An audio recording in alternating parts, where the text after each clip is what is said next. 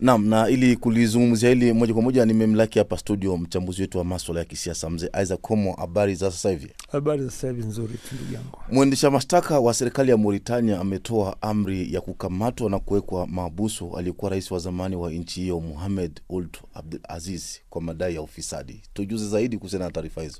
Asante. Kusema kweli, hiyo ndio jambo lililotokea. Wana Abdulaziz aliyewekwa mbaroni siku ya Jumatano, lakini hii si kutokana na kesi ambayo inamsibu, ila hii kutokana na kukiuka masharti ambayo alipewa wakati kesi yake inachunguzwa, ikiwa yeye ilibidi aje kutoa ripoti kila wiki katika mahakama ya nchi hiyo, na hivi karibuni alikuja kukaidi agizo hilo na hakuwa akienda kuja kutoa ripoti kusema kwamba yeye bado yupo.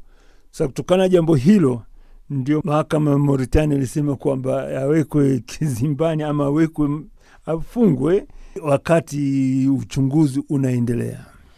Na mzee Isaac Komo huyu sio aliyekuwa rais wa kwanza kukabiliwa na kesi ya ufisadi, ili tumezoea kulisikia katika baadhi ya mataifa barani Afrika. Unadhani hii inatokana na nini na nini dawa yake? Asema kweli, kutokana na nini hatuelewi, lakini kisa ambacho kimetokea ni kwamba wanadai kwamba wakati huyu jamaa alivyokuwa rais wa Mauritania, ikiwa alikuwa rais kwa mihula yake miwili, yeye alihusika na masuala ya ufisadi, ikiwa kwamba alitoa kandarusi kwa makampuni ya nje yaje kuchimba mafuta, na katika kutoa hizo kandarusi na vitu vinginewe, kwamba ufisadi ulitokea. Na baada ya kumaliza mihula yake miwili, huyu jamaa akaachia hiyo ngazi, na mtu kutokana na chama chake alikuja kuwa rais wa nchi hiyo, ikiwa hayo jambo lilifanyika mwaka elfu mbili na kumi na tisa lakini bunge la Mauritania lilifungua uchunguzi kutokana na kesi ama kutokana na hisia za kuwepo kwa ufisadi, na kutokana na hapo kulionekana kwamba kweli ufisadi ulitokea, na hadi sasa hivi uchunguzi bado unaendelea, na hilo ndio jambo ambalo limemkumba bwana Mohamed Ulda Abdulaziz.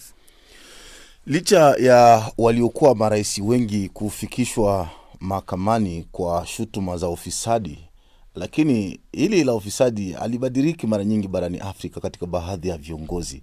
Nini la kulifunza kwa viongozi hawa ambao walitangulia na kwa hawa ambao wako madarakani? Kusema kweli, kwenye bara la Afrika kuna uh, marais wengi ama viongozi wengi ambao walihusika na ufisadi, ikiwa kwamba ukiangalia nchi kama ya Nigeria viongozi wa kijeshi nchini Nigeria wote walihusika na masuala ya ufisadi na wenginewe walikuwa wamekuja kuvuja takriban uh, dola za Marekani bilioni mbili hadi tano. Lakini tukiangalia wenginewe kama kina Chiluba nao walihusika na masuala ya ufisadi, ikiwa uh, rais wa zamani wa Zambia bwana Chiluba alifunguliwa kesi ya ufisadi na rais Mwanawasa lakini hiyo kesi haikufikia kokote, manake kwa bahati mbaya bwana Chiluba alifariki.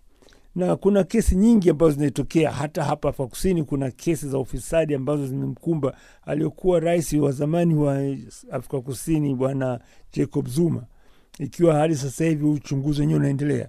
Lakini kusema ukweli ni kwamba jambo ambalo linakuja kufurahisha kidogo ni kwamba wananchi wa Afrika wamekuja kuamka na kuja kuangalia masuala ya ufisadi ikiwa sasa hivi masuala ya ufisadi yatakuja kukemewa na wananchi, na katika kama vile unaona kwamba ni kwamba hii kesi imechukuliwa na wawakilishi wa wananchi. Bunge bunge la Mauritania limekaa dede na kuja kumfungulia huyu rais wao wa zamani hiyo kesi ya ufisadi.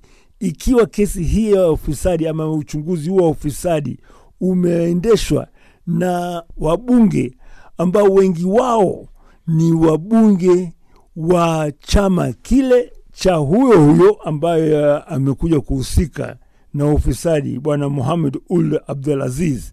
Sasa unakuja kuona hata ndani ya chama chake cha zamani yeye pia anakuja kuchunguzwa. Sasa hiyo ni jambo zuri sana kuona kwamba sasa wananchi wa Afrika na mabunge wawakilishi wao kupitia wabunge wamechukua jukumu la kuja kukabiliana na kuvalia njuga hilo swala la ufisadi la viongozi wa ngazi za juu. Labda kwa sekunde chache tu, mzee Isaac, kwani sheria ya Mauritania inasemaje endapo aliyekuwa rais au kiongozi wote anapatikana na hatia ya ufisadi? Sheria inasemaje Mauritania? kwa vile huyu jamaa amekuja kuchunguzwa, ni kwamba sheria inasema kwamba mtu yoyote, ikiwa ni rais wa zamani ama yoyote ambaye anahusika na ufisadi, hiyo kesi yake, huyo jamaa atachukuliwa kama raia wa kawaida. Sasa ndio hapo unakuja kuona kwamba huyo jamaa akipatikana na hatia atakuja ku- kupewa kifungo kama mtu wa kawaida. Huyo mambo urais hauingii.